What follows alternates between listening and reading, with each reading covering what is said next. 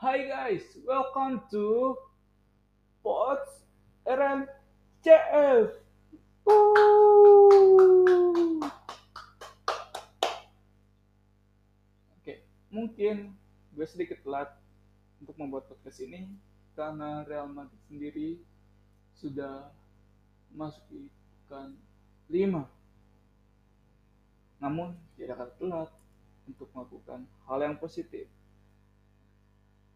Podcast ini bisa tentang apa sih? Gue akan jelaskan kali ini. Podcast ini nantinya akan berisi tentang transfer pemain, tentang sejarah-sejarah klub ini, dan analisa-analisa pertandingan yang gue lakukan sendiri. Mungkin nanti sama saudara gue. Well, si Oke. Mungkin ya tadi gue ngomongin Real Madrid, Real Madrid, Real Madrid. Pas RMCF, RMCF itu singkatan dari Real Madrid Club Football. Real Madrid itu apa sih? Real Madrid itu adalah klub sepak bola yang berada di Spanyol. Ya, mungkin kalian semua sudah tahu, tapi ada sedikit orang yang tidak tahu tentang Real Madrid.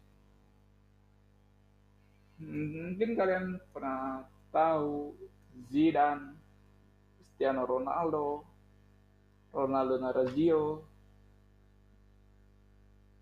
terus Gareth Bale, Sergio Ramos, terbaik itu. Jadi begitulah Real Madrid. Oke. Karena Real Madrid sudah memasuki pekan 5, di sini gue akan membahas pekan 4 Real Madrid yang telah dilakukan beberapa hari yang lalu. Melawan saat itu melawan Levante. Kita berhasil menang dengan skor 2-0 dicetak oleh Vinicius dan gol telat dari Benzema. Di pekan 5 nanti Real Madrid akan melakukannya pada setelah selesainya National Break. Mungkin minggu depan atau beberapa hari yang beberapa hari ke depan lah. Di pertandingan ini dengan Levante dengan Real Madrid, Zidane kurangan banyak pemain sebab pemain-pemainnya pada cedera seperti Eden Hazard yang dibeli oleh Madrid dari Chelsea pada beberapa musim sebelumnya. Toni Kroos cedera juga, Carvajal cedera juga, Odriozola cedera juga. Seorang pemain yang baru balik dari masa pinjamannya dari Bayern Munchen. Oke. Walaupun kekurangan skuad, Zidane tetap mampu membawa Real Madrid menang pada pertandingan kali ini. Dengan formasi andalannya Zidane dengan formasinya 40 eh 40 433 dengan Benzema, Asensio, Valverde, Modric, Casemiro, Nacho, Mendy, Sergio Ramos dan Varane dan tentunya kiper kita Courtois. Zidane mampu membawa Madrid menang dan dan permainannya cukup apik cukup konsisten sih kita balik lagi ke pertandingan Vinicius berduet dengan Asensio.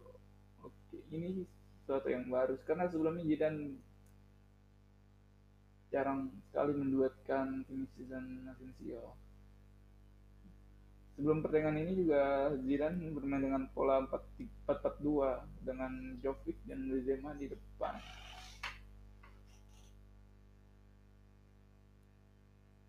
Dengan masuknya Vinicius dan Asensio, ini dua pemain muda.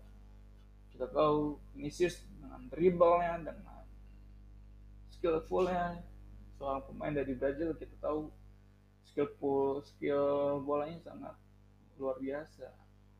Kita tahu main dari Brazil seperti Neymar, Ronaldo, Nazario, Roberto Carlos, uh, Felipe Coutinho, banyak lah. Dari Brazil tuh cukup.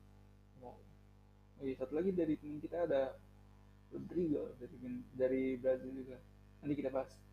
Rodrigo karena dia sekarang juga bermain di babak kedua juga. Oke, balik lagi ke awal ke Vinicius. Dia punya dribble skillful yang yang luar biasa aja. Tapi dia mempunyai kekurangan, mempunyai kekurangan mungkin saja kalau dia bisa heading bisa finishingnya bagus shootingnya bagus dia mungkin seperti Ronaldo. Shooting dalam artian dengan pada waktu yang tepat arah bola yang tepat mungkin bisa jadi kayak Cristiano Ronaldo. Karena kita sangat kehilangan sosok Ronaldo di lini depan, di lini serang. Karena kita tahu dengan perginya Ronaldo membuat lini serang kita sangat kurang sangat goyang karena konsisten seorang Vinicius Junior. Kita doakan saja mereka supaya mereka konsisten. Oke. Okay di lini sebelahnya ada Sensio yang kita tahu dia baru kembali startnya. Up karena pertandingan sebelumnya dia bermain bermain? Benar bermain bagus pokoknya Sensio balik lagi ke startnya. Up yang kita tahu para Madrid Nisa itu sangat menyukai beliau. Dan dan bahkannya sebagai the next CR7 ya. Menurut dia sih belum. Karena Sensio adalah Sensio Ronaldo adalah Ronaldo Vinicius adalah Vinicius. Tidak ada kata the next CR7 karena ini Real Madrid. Real Madrid telah menghasilkan bintang. Madrid adalah luar biasa tidak bergantung dengan satu pemain saja. Oke, balik lagi ke pertandingan. Vinicius membuat banyak peluang, namun hanya satu gol yang cetak. Dengan bola tendangannya pojok luar biasa Vinicius untuk golnya. Mungkin kalau kalian nonton dengan ini coba kalau enggak kalian lihat highlightnya luar biasa itu gol Vinicius. Oke. Okay. balik lagi ke Asensio. Asensio bermain luar biasa. Walaupun tidak mencetak gol tapi dia mengeksplor dari kiri ke kanan dengan agresif. Membuat tahanan Levante menjadi kewalahan dengan akurasi umpan 86 persen dari semua umpan yang dia lakukan pada pertandingan kali ini. Oke. Okay. Data ini gue ambil dari SofaScore. Mungkin buat kalian yang mau melihat data fullnya, lihat aja di SofaScore. Oke. Okay. Di sini Asensio dari kiri ke kanan membuat Manevante kewalahan mencari Asensio karena dia nggak tetap di satu posisi. Dia ke kiri ke kanan ke tengah menyebut bola deliver bola ke Benzema atau ke Vinicius. Dia sangat luar biasa. Di lini tengah Real Madrid cukup solid. Dengan dimainkannya Valverde dengan Modric memberikan kesan agresif. Sebab kenapa? Sebab dua orang itu adalah central midfield sedikit ke sedikit midfield kita tahu Valverde mempunyai keagresifan yang sangat tinggi daya jelajah yang sangat tinggi dari kiri ke kanan ke tengah depan belakang dia sangat agresif. Dan Modric mempunyai ketenangan yang sangat tinggi pola pikir yang sangat tinggi dia berhasil mendeliver bola dengan baik. Dan walaupun umurnya sudah tidak lagi muda Modric tetap konsisten pada setiap pertandingan yang dia lakukan. Hmm, kalau gue bisa bilang sih tua-tua keladi tua-tua makin jadi. Iya. Lihat saja semua pertandingan yang dia lakukan. Di pertandingan ini dia mempunyai akurasi umpan 89% loh. Bukan luar biasa ya Modric hmm, musim 2018 2019 ya. Dia dapat Ballon d'Or. Seorang pemain tengah yang dapat Ballon d'Or. Iya. Luar biasa. Karena kita tahu kan kalau Belandiar itu identik dengan CR7, Cristiano Ronaldo, dan Lionel Messi. Sendiri. Kalau suka Modric, nanti lagi muda, kita harus cari penggantinya.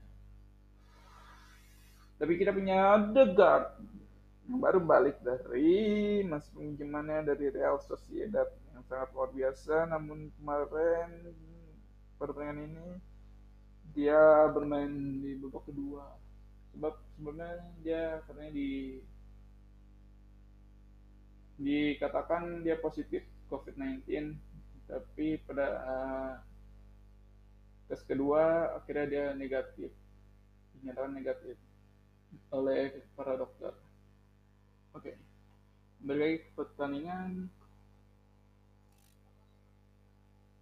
Casemiro bermain di defensive midfield di depan dari Sergio Ramos dan Varane.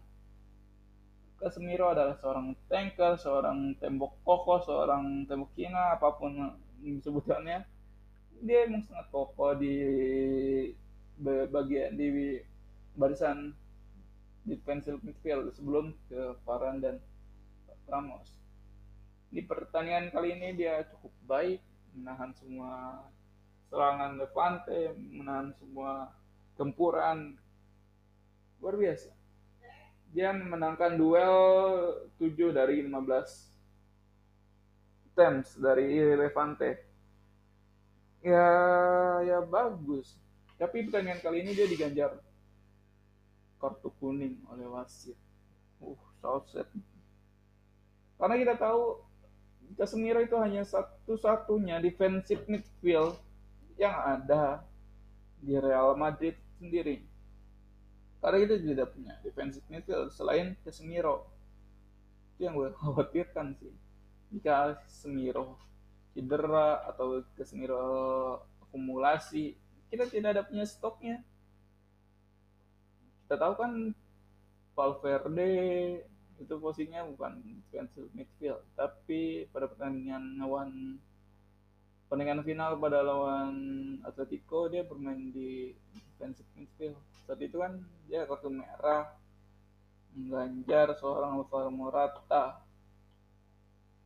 Yang saat itu udah one on one sama Courtois.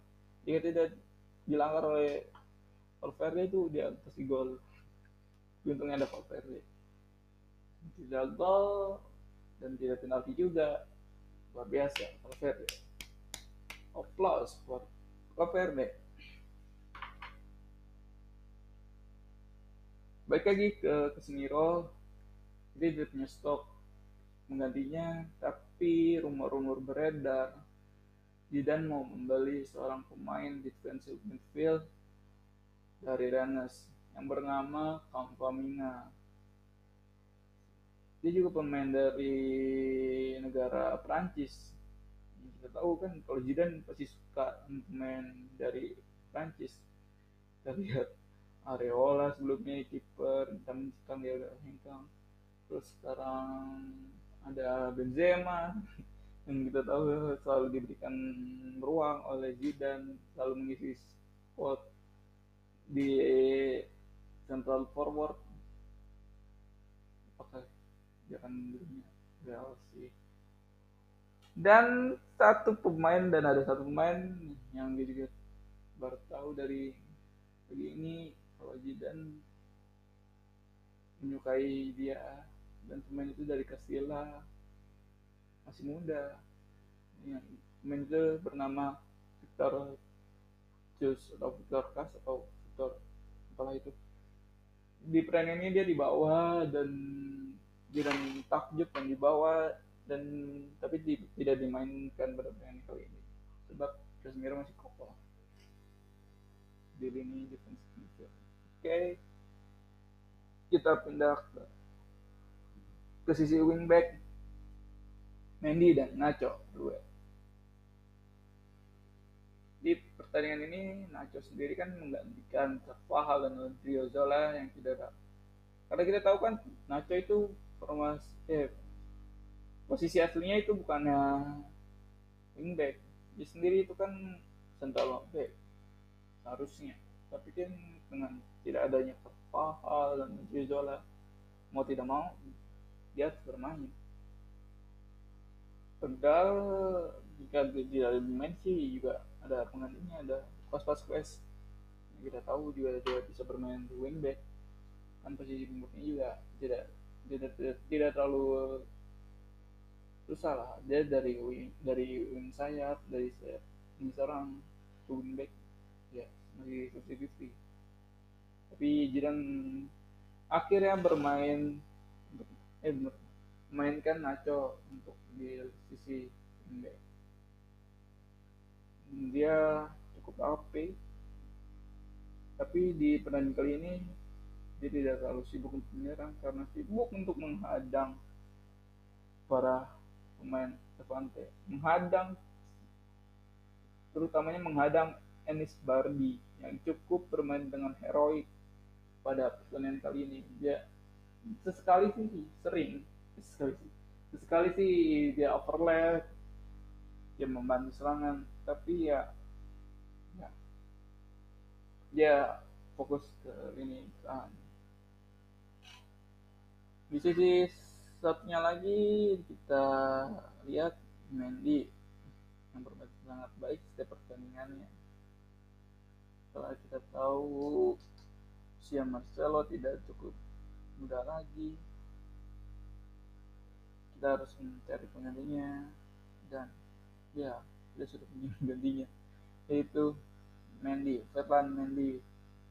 Yang setiap pertandingannya konsisten selalu. Dia overlap dia defense. Defense cukup baik juga loh. Dia kadang dia tukar bersama Carvajal jika Carvajal bermain dari kiri ke kanan dia kadang dia terlihat juga the best. Defense-nya juga bagus. Dengan postur gitu dengan postur keker mulai apa keker ya keker gede ya, bagus di pertandingan kali ini Mendy berhasil uh, mencatatkan passing 98% itu yang berhasil. Dari 50 51 dari 51 dia berhasil memberikan bola kepada para temannya 50 jadi 98 persen. Cukup aktif oke kita dari sisi wingback kita pindah ke belakang lagi ada Farhan dan Ramos berduet ini ada sosok sosok sosok sosok sosok tembok Cina, Real Madrid. Masih cukup kokoh mereka berdua. Kita lihat pada pertandingan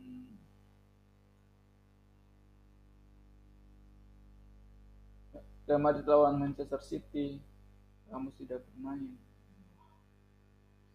itu itu itu adalah pertandingan terburuk karena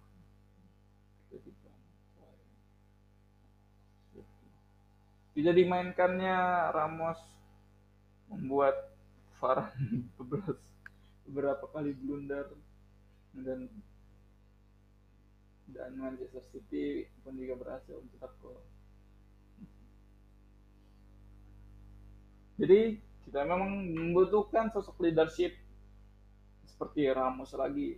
Dulu kita punya memang Pepe, tapi Pepe ada hengkang, ya jadi sisa Ramos doang. Jika Ramos hengkang atau pensiun kita punya nanti. Oke, nanti gue akan telepon Perez buat membeli. Sosok back. Karena ya memang kita sisa back itu cuma back ada empat. Oke. Nacho. Kadang-kadang sering cedera pemain juga bagus sih. Kalau nggak itu pemain juga bagus. Tapi sosok leader sudah kurang. Paran sama. Paran juga bagus. Yang bermain hmm, setiap pertandingan juga bagus konsisten tapi jika tidak ada Ramos kewalahan. Kayak gimana? Kayak gugup gitu.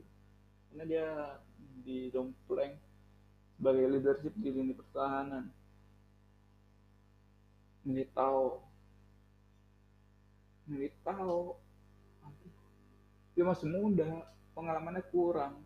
Tapi usurnya emang udah bagus sih. Dia kalau ngeblok lawan juga bagus tapi leadershipnya kurang dan pengalaman juga kurang. Dia masih cukup muda. Jadi butuh waktu beberapa musim lagi untuk jadikan dia pemain sosok sosok main kuat di ini central back. Dan kamu sendiri ya, dia sosok sosoknya doang. Sosok sosok leadership di lini pertahanan yang paling kokoh. Lama oke kita sudah bahas back kita ke belakang kita lihat ada kiper kita yang sangat tinggi yang sangat tinggi yang sangat seperti jerapah kalau kata fans fans lah. Wow. Kita punya kiper yang sangat tinggi dan selalu konsisten di setiap pertandingannya. Ya itu siapa lagi kalau tidak bukan Thibaut Courtois di pertandingan kali ini dia mencatatkan clean sheet dan mendapatkan beberapa save yang dia tahan dari pemain Levante. Di pertandingan kali ini luar biasa sih. Seorang Courtois dia mencatatkan 4 save. Yang semuanya itu semuanya itu rawan gol.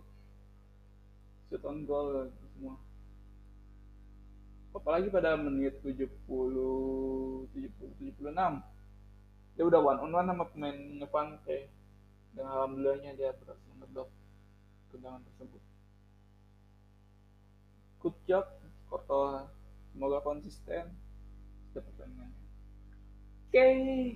kita pindah babak kedua tadi juga sedikit sedikit hmm, tentang babak kedua sih oke okay. babak kedua dan memainkan seorang Isco Disco Lucas Vazquez Rodrigo dan Odegaard mereka semua bermain dengan baik Lucas Vazquez dan Rodrigo bermain pada menit 69 menggantikan Asensio dan Vinicius. Mungkin sedikit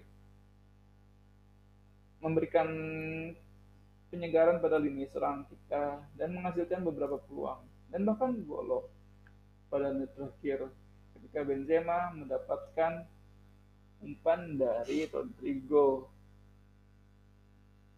Dan tembusan dari Rodrigo ini tengah juga sama. Isco Disco dan Odegaard masuk pada menit 89 salah satunya Isco bermain sangat apik dan itu salah satu strategi untuk semua pelatih ya. Untuk mengulur-ngulur waktu dan apalagi kita udah cetak gol satu. Setiap setiap pelatih pasti gitu setiap menang dan menit terakhir dia pasti ngulur-ngulur waktu. Salah satunya seperti hmm, ganti pemain pura-pura cedera pura-pura hmm, ditandu. Itu sering terjadi di pertandingan sepak bola. Isco Disco Digo siapa ya? Isco pada menit 89 masuk mencetak gerakan gerakan gerakan gerakan gerakan gocekan gocekan. Karena pada gol Benzema itu Isco dari tengah Rodrigo dari sisi kiri. Dia memotong jalan Rodrigo dan Levante pemain Levante. Makanya Isco yang bakal dioper sama Rodrigo namun dia membuka ruang akhirnya Rodrigo umpan ke Benzema Benzema sangat free dan akhirnya mencetak gol.